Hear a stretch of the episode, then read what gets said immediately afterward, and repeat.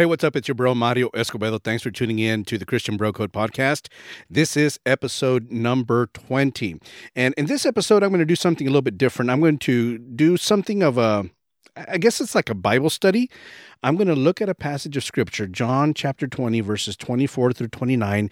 And I'm, I'm just going to walk through the passage and point out some insights, some things that I think are interesting from the passage. And then I also want to point out two key things that I think are important for us to understand and things that can help us in our spiritual walk. So uh, stick around. We're looking at John chapter 20, verses 24 through 29. This is the conversation between Jesus and doubting Thomas.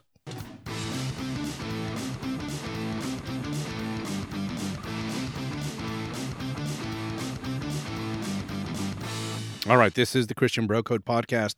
And in this podcast, what I what I want to do is give you biblical principles, share with you biblical principles that I feel would be helpful in helping you grow, helping you overcome the different things that can get in the way of your spiritual growth. I think every single one of us you know we want to grow we want to be challenged to grow you wouldn't be listening to this kind of podcast if you didn't and so as as we're striving to grow as we're as we're wanting to do more things to grow things get in the way. We're, we're challenged to grow and we want to be challenged to grow, but things get in the way of our growth. And so I'm uh, my my purpose in sharing biblical principles with you about growth is to help you overcome the different things that can get in the way of your growth. And by the way, I also do this as a YouTube or on a YouTube channel, so you can check out the show notes and there's a link to the YouTube channel, the Christian Bro Code YouTube channel. There's a, a version of this same teaching on the YouTube channel that you can see if you if you're more of a of a visual learner. But you're probably listening to this because you know you like uh, like I do, right? I love podcasts because I can be doing other things. I don't I don't have to be sitting in front of a computer screen or looking at my phone. I love podcasts because I just pop in my headphones and if I'm cutting the grass, if I'm working on the car, if I'm running an errand or whatever, I can I can listen and I, I just love podcasts for that reason. I, I love listening to podcasts. But let's get in let's get into this teaching. All right. John chapter 20, verses 24 through 29. Now, here's let me let me set up, give you a little bit of context for this. Now, this takes place after the resurrection of Jesus. And by this point in the story, Jesus had already had a conversation with uh, his disciples, with some of the other disciples not with Thomas, but with some of the other disciples. He had already shown himself to Mary Magdalene and to some of the other disciples. And uh, you, that conversation between Jesus and the other disciples takes place in John chapter 20, verses 19 through 23, the passage right before this one that we're looking at right now. Now, in that passage, in that previous passage, Jesus appeared to his disciples and he told them, Peace be with you. In fact, he told them that two times. And then he commissioned them when he said, As the Father has sent me, I'm sending you. Then the passage goes on to say that he blew on the disciples and they received the Holy Spirit. And after that is when we come to this passage here that we're looking at right now, John chapter 20, verses 24 through 29. And again, I'm, I'm going to read through this passage. I'm just I'm going to I'm just going to point out some things that I find interesting from this passage. Some some questions and and in some sense I'm going to I'm going to walk you through the process that I use when I do a Bible study whether I'm preparing for a teaching, a Bible teaching that I'm going to do, I'm preparing a sermon or just when I'm doing personal Bible study for my own personal edification. And so as I as I walk through a passage of scripture, I, I take time to ask questions, to make some observations, to jot down some questions, things that I don't understand, maybe things that I want to research a little bit later. But that's that's the process that I take because I want to try to get as much out of a passage as I can. Again, either because I'm going to prepare a Bible teaching uh, for a Bible class, or I'm preparing a sermon, or again, just for my personal growth and edification. So that's what I'm going to do in, in this instance here. Uh, you may not have a Bible with you, but I'm going to be reading the scripture so that you you don't have to take out your Bible, especially if you're driving or if you're doing something else. I don't want you to be in any kind of danger. But here's here's how it starts. John chapter 20 verses 24 through 29. Starting in verse 24, this is what it says. Now Thomas, also known as Didymus, one of the 12, was not with the disciples when Jesus came. First and foremost, you should know that the word Didymus means twin. And so it seems that Thomas had a nickname among the disciples, uh, the, the twin. Apparently, he was a twin, right? And so he was called the twin. He's one of the 12 disciples. And he wasn't with the disciples when Jesus came. Now, that refers to that first encounter, that previous passage, John 20, 19 through 23, when Jesus appeared to the disciples. For whatever reason, Thomas wasn't there. Now, when I was when I was walking through this passage and I was studying it, I just kind of had to ask myself, well, where where was Thomas? You know, that conversation between Jesus and the disciples took place on the day of Jesus' resurrection right? Jesus appeared to Mary Magdalene the morning of his resurrection, but then later that evening is when he appeared to the disciples in John 20, 19 through 23, and he had that conversation with them. It, uh, apparently, all the disciples were there except Thomas. Now, where was Thomas? We have no clue whatsoever. But this is one of those things that as I'm walking through a passage, I just kind of make an observation of it. I maybe I, I ask a question or I write on, on, on the margin of the sheet that I'm using to do my Bible study. Where was Thomas? Why wasn't he with the disciples, right? The other thing I ask is this why would Jesus make this appearance to the disciples in the previous passage in 19 through 23? I have to assume that Jesus knew that Thomas wasn't there. Why would Jesus appear to the disciples when he knew that not all of the disciples were present? I, I again, I have no clue. I have no idea. I don't have an answer to that question. I just find it interesting. Was this a strategy on Jesus' part? Did he know that Thomas needed something additional? Did he want? I, I mean, I have no clue. But these are the questions that that walk through my mind as as I do this, as I as I do a Bible study. Did Jesus have some kind of a strategy? What what was he doing? What was taking place here? So in the first encounter that Jesus has with the disciples, Thomas wasn't there. So then now in, in verse 24, the disciples are again together. And in verse 25, they tell Thomas, We've seen the Lord. Now, uh, apparently Thomas met up with them at some other time after Jesus had left. And so when Thomas comes, of course, they're all excited. They're happy because Jesus, they thought he was dead, and now they see him resurrected. And so when Thomas comes and he joins them, then they're sure to tell him, Thomas, we've seen the Lord. And here's Thomas's reply in the second half of verse 27 Unless I see the nail marks in his hands, put my finger where the nails were, and put my hand into his side, I will not believe. Now, the disciples had already had the benefit, the other disciples had already had the benefit of seeing Jesus, right? But Thomas hadn't. And it's interesting to me, I, I just again, this is one of these things that I find I find interesting that that Thomas wasn't going to believe. It wasn't going to be enough for Thomas just to see the Lord. You know, he he needed to see the wounds and, and he even needed to touch the wounds in Jesus' hands and on Jesus' side. And I just find it interesting. And I kind of ask myself, Thomas, why why would Thomas need three conditions? Or why did he lay out three conditions? Why did he say, No, I have to see the nail marks, put my fingers where the nails were, and put my hand into his side? He needed three points of evidence or three proofs in order to convince him that Jesus was indeed alive. Essentially, this is what he's saying. This is what has to happen in order for me to believe. And if this doesn't happen, I'm, I'm not going to believe. You know, these three conditions need to be met in order for me to believe that Jesus is really alive, in order for me to believe what you guys are telling me. So then we jump on to verse 26, right? And and it says a week later his disciples were in the house again, and Thomas was with them. And so I, I, I think about what's happened in that week. As far as we can tell, Jesus hasn't appeared to them again, right? He appeared to them the day of his resurrection, and apparently this is a week later. Maybe he had appeared to them prior to this occurrence here in verse 26. If he did, John doesn't include that. But here we find out that a week later, the disciples are again together in the house and Thomas was with them. And I have to, I, am just wondering what what was taking place during that week. Was Thomas having like one of these "I told you so" moments, or you know, I knew it? Listen, guys, you told me that you saw Jesus. Where is he? It, it's been a week. I haven't seen Jesus. Uh, you guys told me that you saw him, but I don't see him. He hasn't appeared. Were the disciples still trying to convince him? Thomas, like for real, man, we we we we saw him. Like like we're not we're not messing with you. We we did we did see him.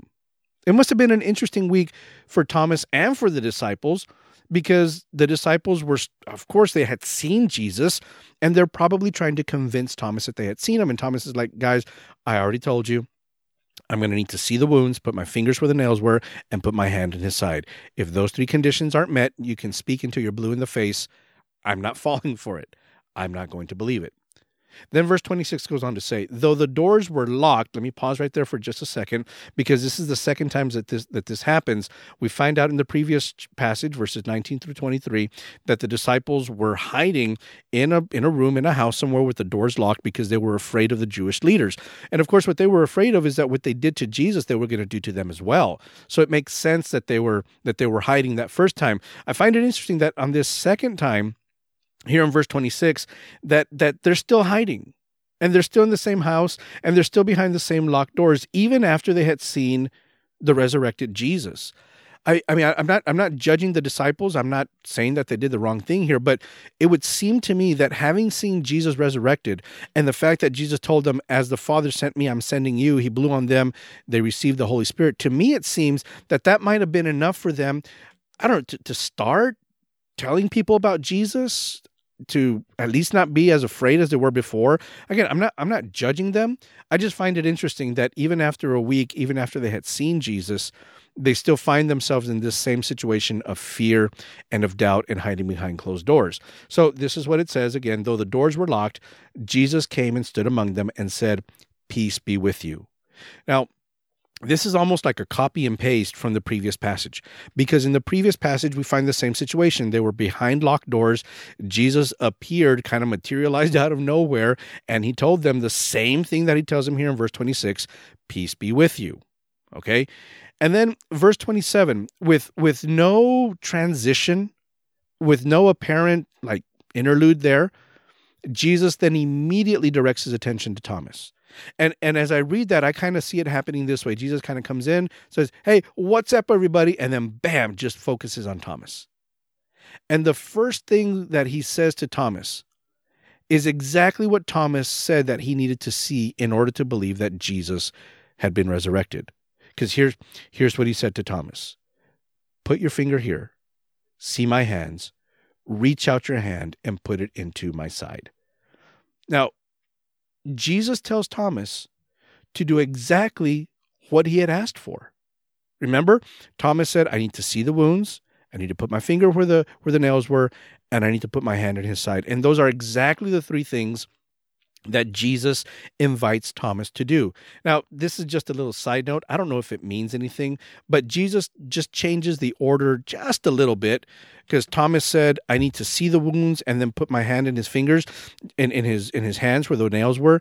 Jesus kind of switches those around and he says, Here, go ahead and put your hand, your finger where my nails where the nails were and, and see my wounds. I, I don't know that that means anything necessarily, interpretively speaking, but Jesus just kind of changes the order there a little bit and he tells Thomas, Look, this is what you were asking for.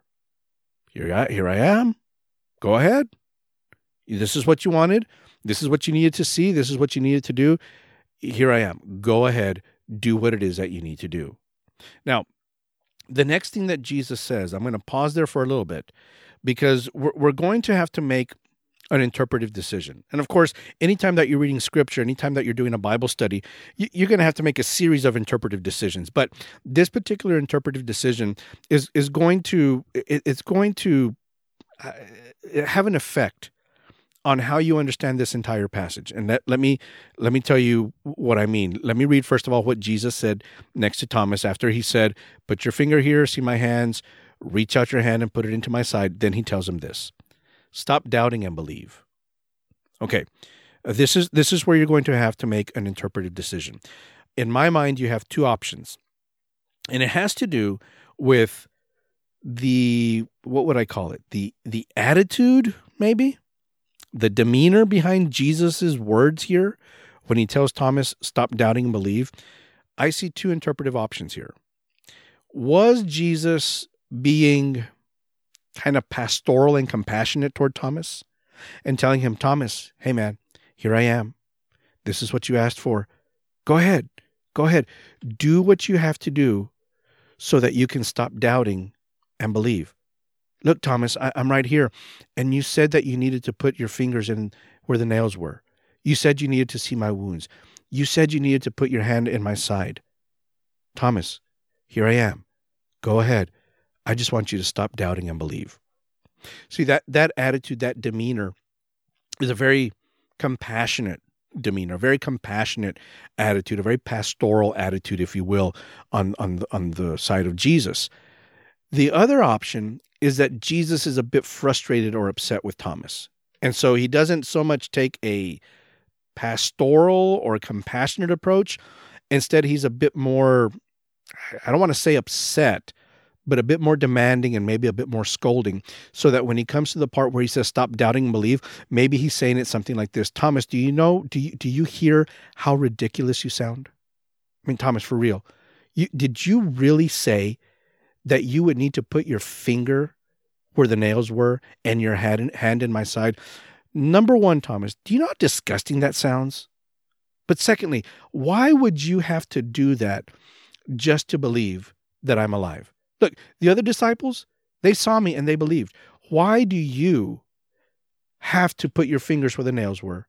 Why do you have to put your hand in my side? And what, by the way, makes you so special that you have to do that? Thomas, just stop doubting and believe. Right. So do, do you see the two options that we have here? and and depending on how you decide on, on that interpretive option, that interpretive decision, that's going to affect how you see the rest of this passage and how you can apply this passage to your life and to your spiritual growth. Now, for me, and, and by the way, the Bible didn't come with an answer key. So you have these two interpretive options, and and I, I can't tell you which one is right or wrong. It's very possible that they're both valid right? We don't have a, an, an, answer key to the Bible to say, oh, it's option number one or it's option number two. We, we don't have that. So a lot of it depends on, on how you're going to decide to interpret this particular portion of, of this passage. Now, for me, for me, I opt for the more pastoral, more compassionate attitude as the interpretive decision that I make here. And and you may disagree with that. That that's fine. You don't have to agree with me, but I'm saying that I'm opting for the more compassionate, the more pastoral option here where Jesus is telling Thomas, Thomas, here I am, bro. And and and you said you needed to see this in order to believe. Here I am. Thomas, do what you have to do. I just want you to stop doubting and believe. Okay? That's that's that's the option that I that I go for. And Jesus ends this discussion by saying, because you have seen me, you have believed. But blessed are those who have not seen and yet believed. And of course, he's talking about all of us. Those of us who didn't get to see Jesus firsthand, like Thomas did, he's talking to all of us and saying, you know, they're not going to get to see, but they're blessed because because they didn't get to see. Now, let me go back to to this interpretive option that I that I chose, this more pastoral, this more uh, you know concerned and pastoral and compassionate option for Jesus. And and here are the two insights that I mentioned earlier. Here are the two things that I that I think we can easily take away from this passage. Number 1, based on the interpretive option that I that I chose and I think I think this is valid. You notice that Jesus didn't condemn Thomas because he doubted. Jesus didn't go on this tirade and on this rant against Thomas and, and condemn him for his doubt, condemn him because he doubted. Now, we, those of us who go back and read this passage, we've labeled him doubting Thomas, right? And and, and rightfully so. He, he doubted. there, there's no question there. He, he doubted. But I don't see in this passage a hint of Jesus scolding or much less condemning Thomas because he doubted. And so I want to I want to make this a, a, practical application for you and for me today as as followers of Jesus, as men, as bros who who want to be challenged to grow, who want to take a step of growth, but are sometimes it's just hard. I know that in my life, and I'm sure that that I can't be the only one that there have been times when you have doubted. That there have been times when when your faith hasn't been as strong or as firm as you would like for it to be. And maybe you've been a Christian for a long time and it really bugs you that there are still times when you doubt. And and I, w- I would take comfort in seeing this interaction between Jesus and Thomas. And I would tell you, listen, Jesus didn't condemn Thomas when Thomas doubted. And I just don't think that Jesus is going to condemn you when you doubt. And you might you might reply and say, "But but listen, I've already given my life over to the Lord. I, I'm I said that I believe in Jesus as my Lord. I confessed with my mouth. I believed in my heart that He's Lord and that God raised Him from the dead. Why do I still doubt? I shouldn't be doubting. And, and I agree, we probably shouldn't be doubting. But listen, we're still human. We're still, and I don't want to use it as a scapegoat or or as a cop out or as as an excuse to say it's okay to have a weak faith. It's okay to have a doubting faith. No, not not at all. I'm just saying recognize the human element. Don't don't completely beat yourself up when you encounter moments of doubt in your spiritual walk. Now, I think I'm I'm I'm justified in saying this because notice that we're basing this story on Thomas who doubted but at the same time was a disciple of Jesus. He was a man who saw the miracles of Jesus firsthand. I mean, G- Thomas was there when Jesus raised Lazarus from the dead. He saw that miracle firsthand. Thomas was there when Jesus multiplied the fish and the bread and fed 5,000 people. Thomas saw that. Thomas was there when Jesus cast demons out of different people who were possessed by demons. Thomas was there when Jesus healed who knows how many people from sicknesses and diseases. Thomas was there in the boat when the disciples and Jesus were out in the middle of the Sea of Galilee. This, this storm kicks up, and Jesus gets up and he says, Peace, just stop, and everything stopped. I mean, Thomas was there. He saw all of those things, he saw all of those miracles of Jesus, and still he doubted. And in spite of having seen all those things and still doubting, Jesus didn't condemn him for his doubt. And so I, I just put that in front of you and I say, you and I haven't didn't have the benefit of G, of seeing Jesus firsthand. I'm not making an excuse for our moments of doubt. I'm just saying, hey, we're human. I would love it if my faith were a rock solid, ironclad faith that never doubted. But I'm going to tell you that there are times that I have doubted, and I, I hate admitting that. But there have time there have, there have been times, even in my in my my post salvation experience, as a mature, experienced, lifelong believer, there have been moments that I've doubted.